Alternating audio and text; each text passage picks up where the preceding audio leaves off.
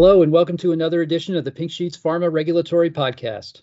I'm Derek Gingery, a senior writer at the Pink Sheet, and I'm joined by fellow senior writer Sarah Carlin Smith, executive editor Nielsen Hobbs, and all the way from the UK, executive editor Ian Schofield. Today is September 9th, 2022. Like most of our listeners, we were saddened by the death of Queen Elizabeth and send our condolences to those in the UK and the Commonwealth. The big FDA news this week was the advisory committee meeting on Amylyx's proposed ALS treatment, AMX 0035. It was the second time the committee has met has met on the drug. Sarah, you were one of the reporters we had listening to the meeting. Can you tell us what happened? Yeah, so um, you know, like you mentioned, this was um, really unusual where this drug is get, got a second advisory committee review on the same review cycle because they did these additional analyses to try and get enough um, you know, evidence to meet the substantial evidentiary standard. And um, so four committee members essentially flipped from their previous negative advisory committee and voted um, in favor of approval. And, um, you know, it seemed like there was a mix of things.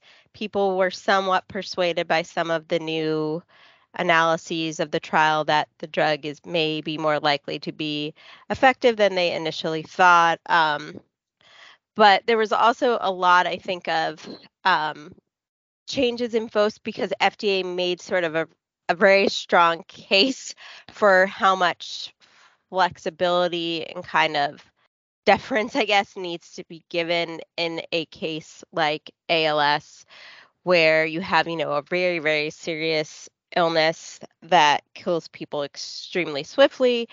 And there are there are some available treatments, but you know they're they're not great, and there's a lot of unmet need. Um, and Billy Dunn, who's the head of you know FDA's you know neuroscience division in the Office of New Drugs, gave um, you know about a 35 minute you know speech um, and introductory remarks, kind of like though he emphasized many many times that you know FDA hasn't you know made a decision on approval his his the overall tone of his remarks seemed to sort of lay out an argument for why there is a lot of regulatory flexibility built into sort of FDA's regulations and the legal framework they have to follow that could lead you to a yes here, regardless of some of the questions even FDA itself has really acknowledged about how strong an efficacy signal there may really be here. And that seemed, and so he really he went through um, just all the flexibility FDA is expected to apply in the case of these sorts of diseases and drugs.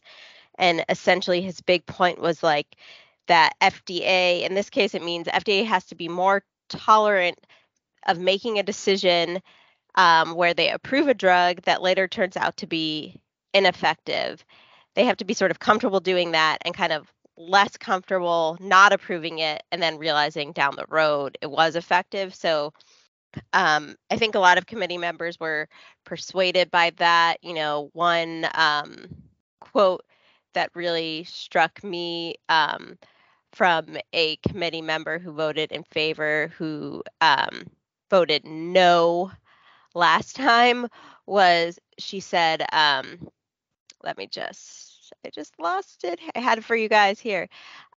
You know, to deprive ALS patients of a drug that might work, it's probably not something I'll feel terribly comfortable with with my conscience. Um, and that was Liana Apostolova of Indiana University. And I think it's notable just because she she sort of a, kind of acknowledges, right, that you know people are voting for this drug and many of them are still not totally sold on it on it working um, but people generally felt sold on the safety side of things and they just felt like there was sort of this again this obligation to at least be willing to put it on the market for a certain amount of time.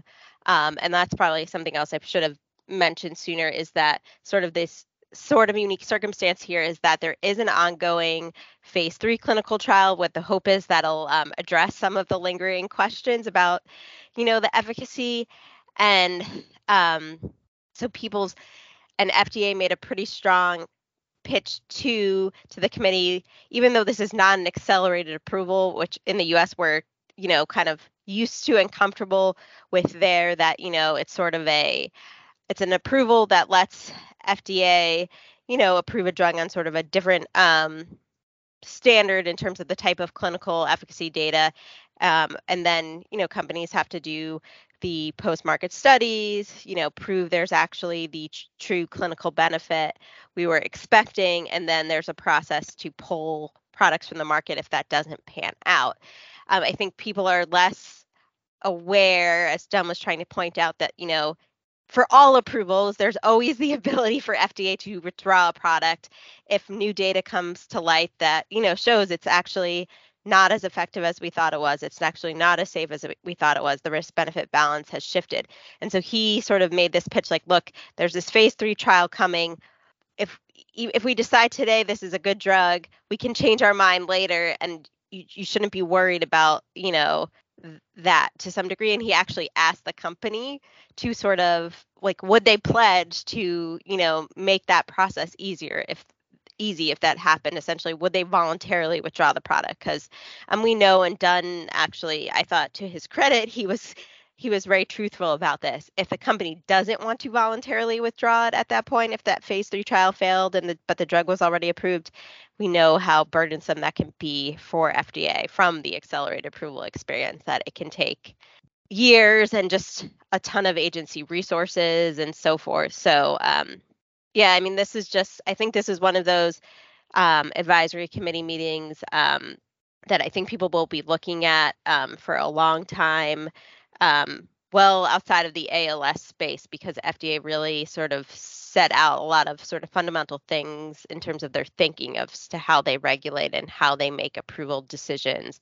Um, because as much as during the COVID era, we've heard some prominent FDA leaders say, "Oh, we call balls and strikes, balls and strikes." This is a case where you really see how subjective and you know FDA decisions really can end up being um, when it's when it's not a a close call or an easy call, I should say. Yeah, I don't think anyone's going to disagree that umpire calls, especially on like you know the outside corner or even you know low low fastballs, you know whether they're strikes or balls can probably depend on which way the wind is blowing. so, so yeah, I, I, I agree. That's a that you know that it that's it's an interesting point there. Um, but uh, I I guess the the big thing for me was the the company's pledge to pull the product. I mean, the, I I don't know if is there anything. Do we know if there's anything the agency can do to kind of short of saying, well, you said you were going to pull it and the trial fail if the trial failed. I mean, is there anything else they can do? Can they, you know, to kind of hold them to that, short of just putting out statements after statements saying you said you would pull it. The trial failed. Why haven't you pulled it yet? Yeah, I mean, I, I to say definitively, I'd probably wanted to consult with some kind of FDA, you know, with an F, some FDA, you know, law experts in the law there. But my hunch is that, you know, while it was nice to get the company on record here, things can change, and I don't know that FDA really would have any power to hold them to this statement um, particularly because again going back to you know things are not always black and white in this regulatory space right? So we we might think there's a clear you know black and white determination oh the phase three is either successful or it's not but we you know mm, yeah. as, as, as as close followers of fda and clinical trials and so forth there's there's sometimes cases right where it's on the borderline what if it's a what if they get a statistically significant result but most people don't think that's clinically relevant right yeah mm-hmm. um what if they don't hit the endpoint, but it's trending positive. You know, like you can yeah. see cases where the company and the FDA might have a different interpretation of whether that study is successful. Um, also, yeah, one of the You got a bunch of patients that come out and say it's helping me. Look, I can, you know, I, my symptoms are are going away, or I'm, you know, I'm still able to walk, or you know, I'm still ambulatory, or whatever. Yeah, yeah. As opposed to the the broad data that shows that it's, you know, not trending in the same direction. Right. And I mean, one of the advisory committee members um, um, also pointed out, you know, like CEOs change, right? You know, leadership of companies change. What if Amylyx gets bought by another company? You know, what obligation does do they have to, you know, um, hold up, the you know, the, the CEO's remarks in this advisory committee meeting? So, you know, I think it's relevant and it's I mean, we've seen actually with FDA's um, recent effort to kind of relook at some of the cancer drugs approved under accelerated approval that there certainly have been cases where companies have voluntarily withdrawn and not, you know, made a huge, you know, hubbub about it and so forth. But um, we also know that, you know, in accelerated approval, there's been cases like the ongoing drama with Makena where they, you know, have not been easily willing to withdraw um, despite failed study results, and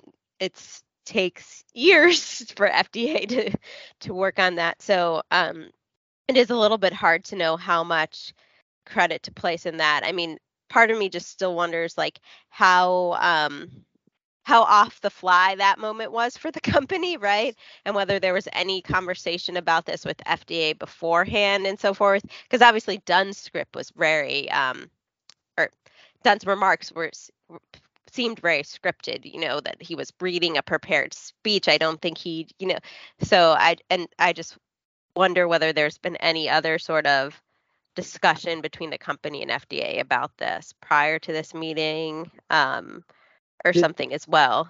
I mean, did did he like pause when he and ask and wait for the company to answer, or did they, or what? How did that? How no, did that he happen? he did he didn't. What happened was that was pretty a lot. That was towards the end of his remarks, and you know, then F, then the meeting was supposed to move on to the um company presentation and before like the more prepared presentation started you know where they sh- introduce all the data and clinical trial results and so forth um, the ceo sort of stepped in and took the mic and made those comments of course you know one of these things about virtual meetings right um, particularly this one compared to say like I've watched a lot of the vaccine advisory committee meetings lately where people tend are on camera when they're speaking.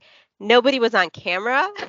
So like oh. you you didn't see like you couldn't see like facial ex- expressions you know? I mean they're certainly not all in the same room but like you know sometimes you I, like i don't know like i just feel like there might be things we lost to there and like that this would have looked differently or you might have yeah, had different thoughts about yeah. right? Like if they were all sitting in the same room like and this was asked or you know would we have seen you know Amylyx executives like whispering to each other, yeah, you know, to figure out what they were gonna do or not, or um, so yeah, that I that was something else that sort of came to mind to me, like how this would have just like felt in a you know non-virtual format where you could actually see people talking and see them interacting in the same room in a little bit different way. Well, Sarah, I was uh, reading your story. I was struck by uh, potential parallels between uh, um, uh, Billy Dunn and uh, Richard Pazdur uh, you know, the head of FDA's oncology shop.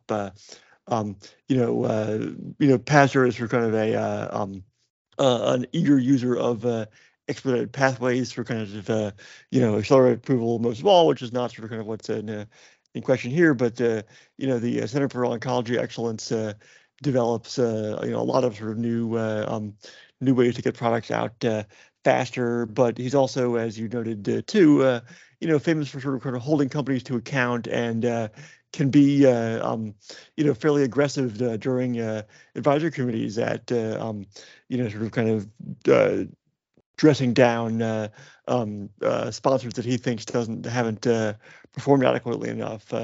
Um, so, do you think we're sort of seeing the emergence of a new um, a new dynamo, if you will, um, at FDA in terms of sort of someone who can, uh, you know, sort of both, uh, you know, move products uh, uh onto the market quickly, but sort of kind of uh, also has a reputation for uh, um, being tough with companies when um, when the when the need arises. I think the tough part is probably something right we have to wait to be seen with Dunn. Sure. I'm not aware sure. of any circumstances mm-hmm. yet where he's had to make those sort of harder calls that we might think of Pazdur having made. Um, you know, I think we'll see what happens with if they approve this drug again. He was pretty clear at multiple points, like they're not, they haven't made the the decision yet to approve the drug. And you know, there are certainly things in FDA's preview documents and in this advisory committee where you sort of you you felt like you were getting conflicting messages a bit at times. Like they don't seem very totally sold that they met the substantial evidence standard, and yet they seem like they're really trying hard to find a way to say they did. Um, but I think if they do approve it, we'll see what happens in a few years. We'll see what happens with, you know, the follow-up studies from aducanumab, the Alzheimer's drug that Dunn was, you know, involved in approving. And, you know, I think people feel like there was even less clarity there that this will turn out that it will turn out to be an effective drug. So I think we'll certainly have situations in the next, you know, maybe three to five years where we might be able to kind of evaluate how, you know, much he sticks to that commitment of kind of following through if, you know, FDA makes a decision that later turns out to be, you know, have not been the right one. You also could see, I mean, what we saw with a tap with uh, Sarepta's DMD drug, where the the there was the internal disagreement between the reviewers and and and some of the the more senior staff and well Janet Woodcock and you know it had to be you know they had to do the dispute resolution process. I mean you wonder if I mean if, if the the advisory committee or the the briefing documents were as you know pretty negative and now we're you know and then you get a speech that in an advisory committee opinion that's more positive if you know you wonder if there you know that conflict is kind of still kind of brewing within the agency among among some people. Eteplirsen's an interesting example, uh, Derek, because that's a situation in which the confirmatory trial, uh, I think, has been long delayed, and so it's not uh, yeah. um, exactly a situation in which uh, you know they were flexibly sort of kind of uh, let into the market and then sort of kind of uh, given a fairly tight leash in terms of uh, being held responsible for gathering the, uh, necessary uh, backup data. So uh, um, it'll be interesting to see sort of how this all uh, plays out. Yeah, it's going to be yeah definitely an extraordinary meeting, and you know one we're going to have to watch to see if you know if the, if this kind of sentiment continues to you know to influence decisions going forward. Next up is an interesting look at clinical trials in Russia and the impact of the war in Ukraine. Ian, you looked at this for us. What did you find out? Well, I, this was um, a very interesting study which was published by ACTO, which is the um, association representing clinical trial associations in Russia. That's um, multinationals carrying out clinical trials and also um, that some of the major CROs. Um, ACTO does uh, a, a, half yearly report on clinical trial activity in, in Russia. And it's normally a fairly sober, interesting read with lots of detail. This time it's quite um, quite a different kettle of fish. Um, ACTO is saying that what, following the um, war in Ukraine, with all the international disruption that's caused and the sanctions on Russian companies and um, corporations being encouraged to leave Russia, um, clinical trials there have fallen into the abyss. Um, they they're saying that the country's um, image has sharply deteriorated, um, and that this is the beginning of the end for international trials in Russia. Now that might be overstated in the long run, but certainly in the near term, um, that that is being borne out. Um, Acto says that in the first half of this year, there was a, um, almost a 30% fall in the number of approvals for international multi-country clinical trials in Russia, um, while the number of approvals issued to foreign sponsors for, for Russian trials fell as well. Although interestingly, approvals for bioequivalent studies went up because obviously these are these are a lot more easy to carry out uh, at the local level and are not really part of international clinical trials. Um, the this really became apparent from about March because of the, the, the two or three months that it takes um, between application to conduct a trial and the approval being granted. So it was only really March, April that they started to see these effects, and by May, um, the picture was was clearly showing a, a huge decline in, in sponsor activity in Russia. Um, with Acto saying that the picture was likely to get worse for the foreseeable future. Um, what is what is happening in Russia is that um, generally ongoing trials are being continued. Obviously, you know they have an obligation to the patients to keep those trials going, but um, most companies have stopped recruitment or and have, have, have, put on hold any new trials. The one company that's gone the furthest apparently is Bristol Myers Squibb, which has shut down the whole of its clinical trial business in Russia. So it's yeah, it's um, it's a it's a very gloomy picture for cl- clinical trialists there, and, and particularly for patients who have been involved in trials. Um, we we and well, according to um, ACTO, um, at least half of new international trial proposals were put on hold as of the end of July this year and will no longer take place in Russia. Now, big question here is where are these trials going to go?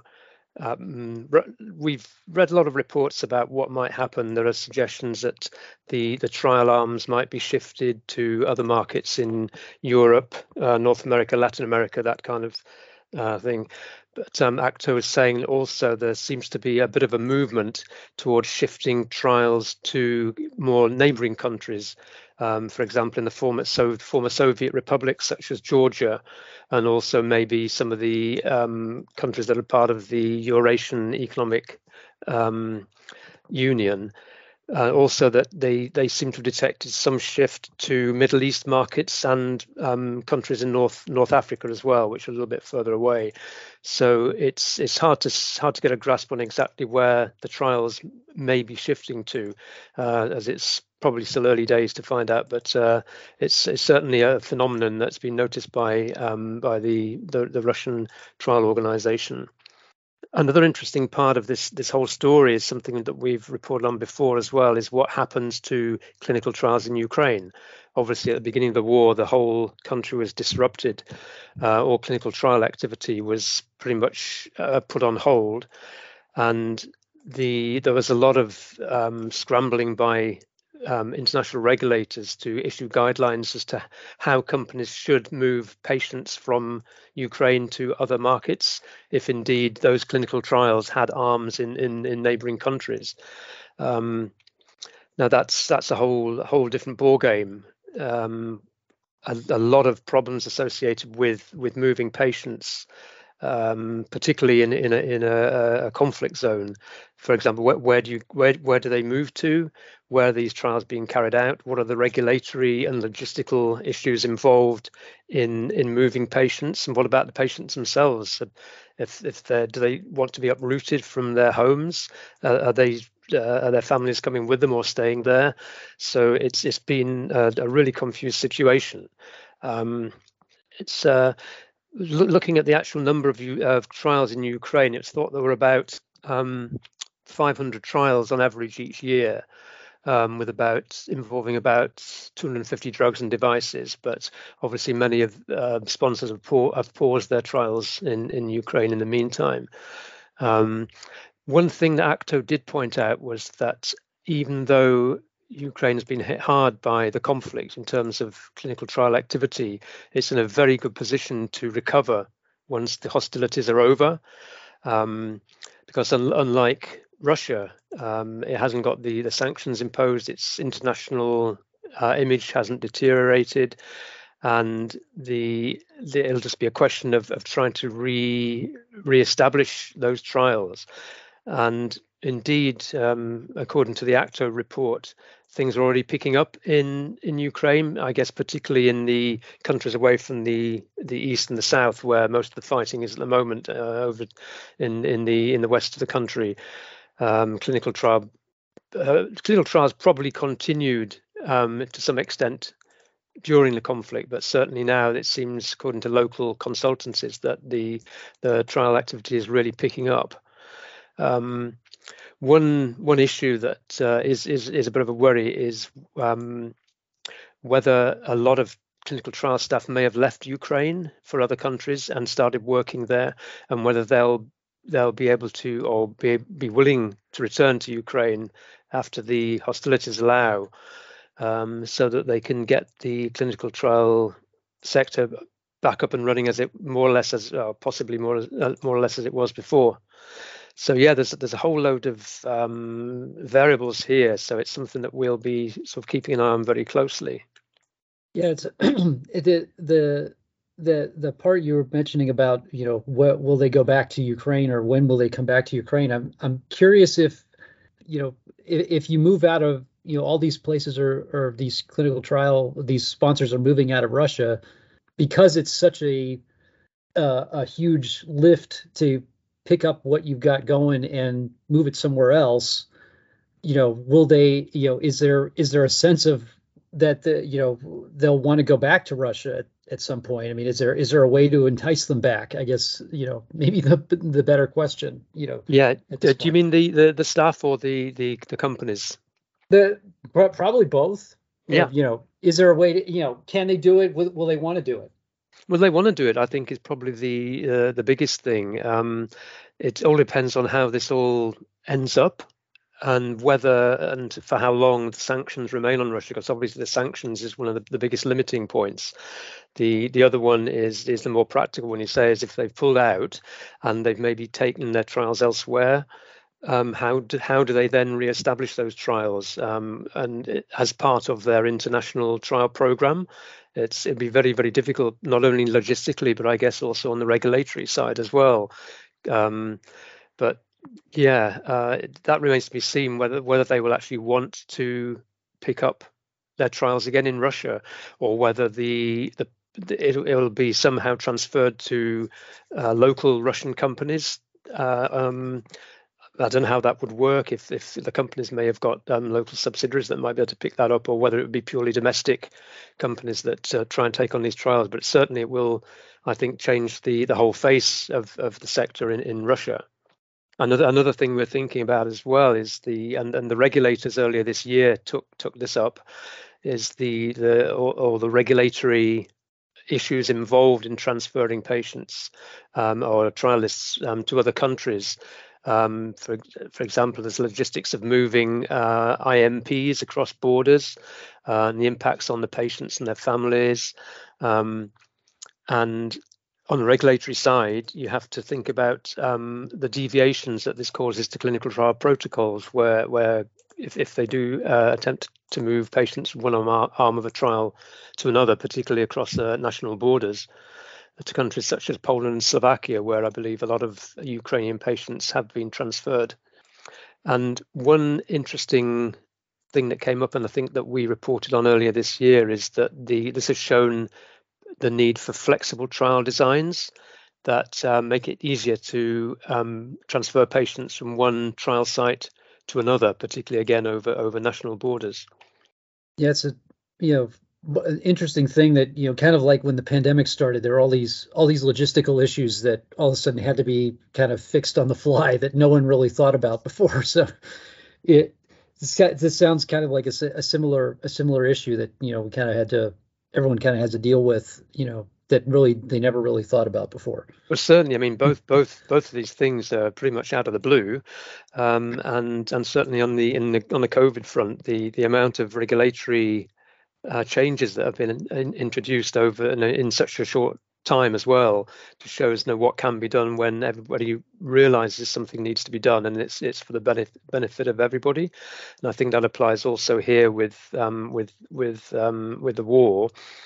Um, it was just it was realized early on that you know people would have to act very quickly to try and get answers to this but it's uh, whereas um, with with with covid it was uh, a worldwide phenomenon, and the regulators could work together uh, in forums like the um, International Co- uh, Coalition of Regulatory Authorities to agree changes that could be uh, flexibilities in regulatory procedures to deal with this kind of thing.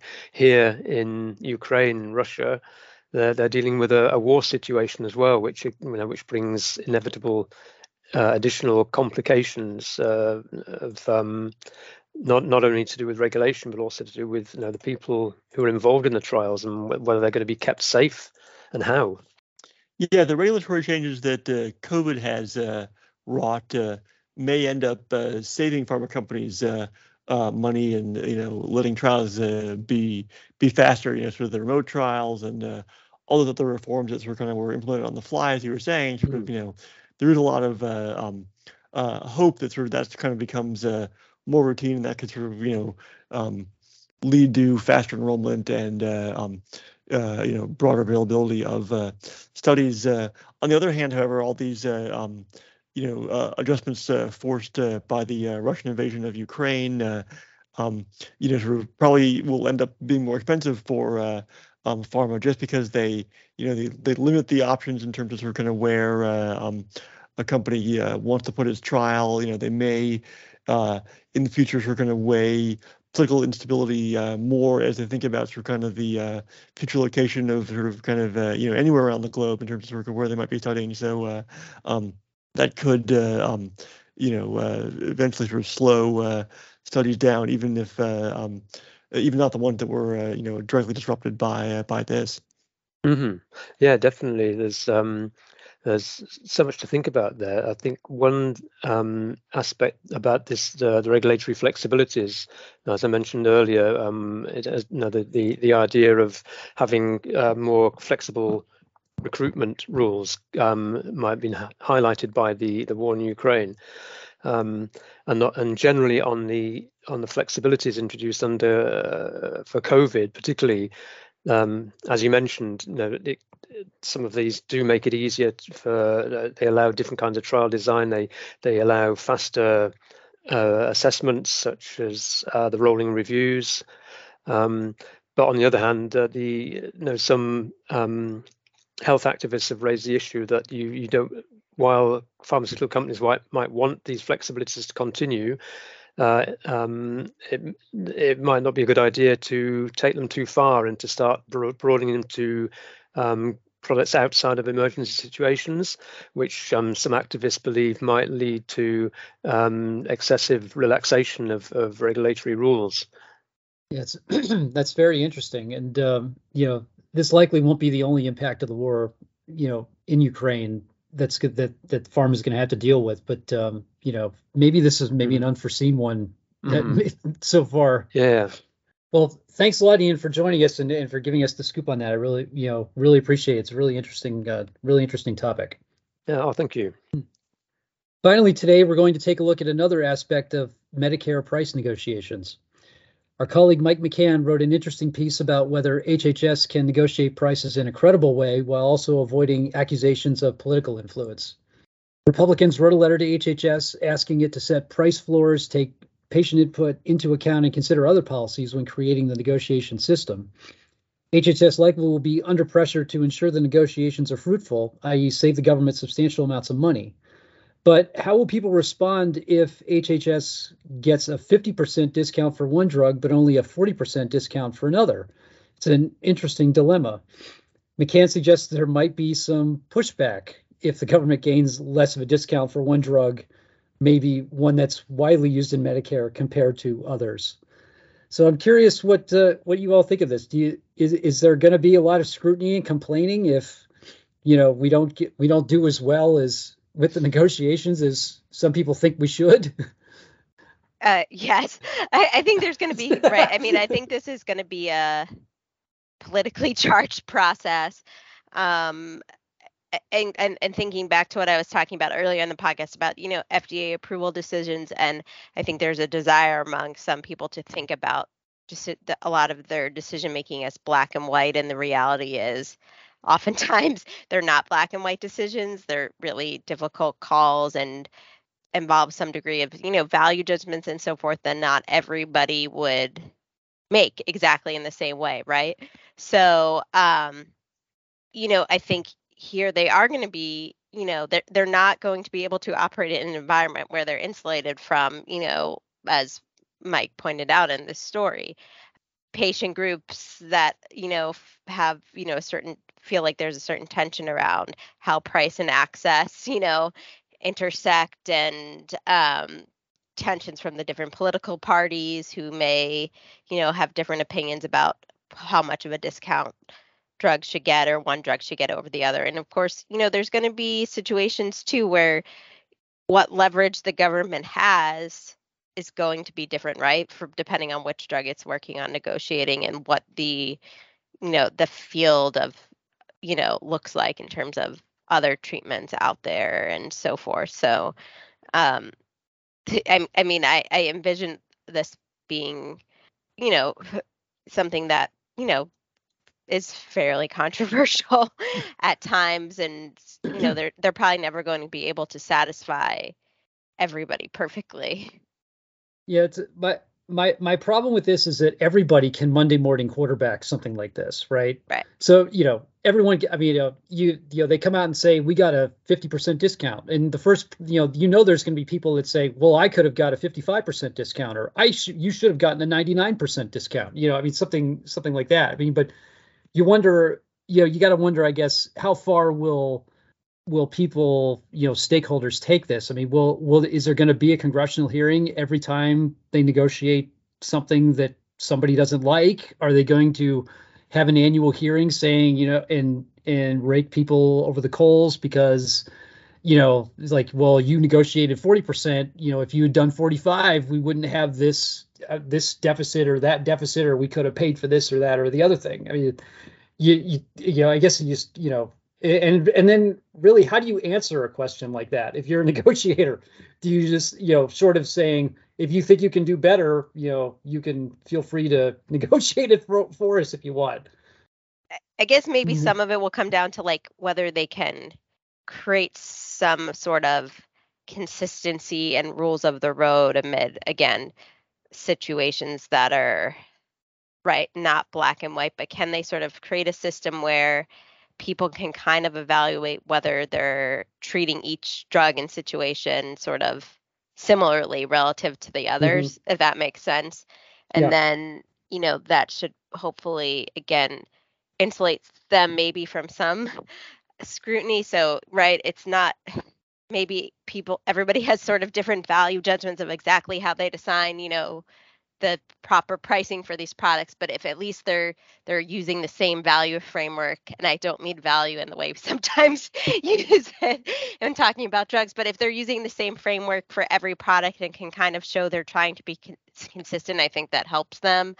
Um, you know and you'd be more likely to get a lot of scrutiny if there was a, any you know suggestion of sort of foul play in the sense that you know the government was giving a better deal to one company or product over another because of, you know, for a reason that couldn't be justified. you know, maybe the company had donated to, you know, I don't know, you know, the pre- the president's party and powers campaign. You know, I think things like that like would create more issues. So like if they if they can sort of create a way to somehow be consistent within the realm of right like that these there's no way you know you can ever come to a price i think where everybody can agree. This the concept that there is sort of a you know one price a drug should cost is just i don't think ever going to you know work.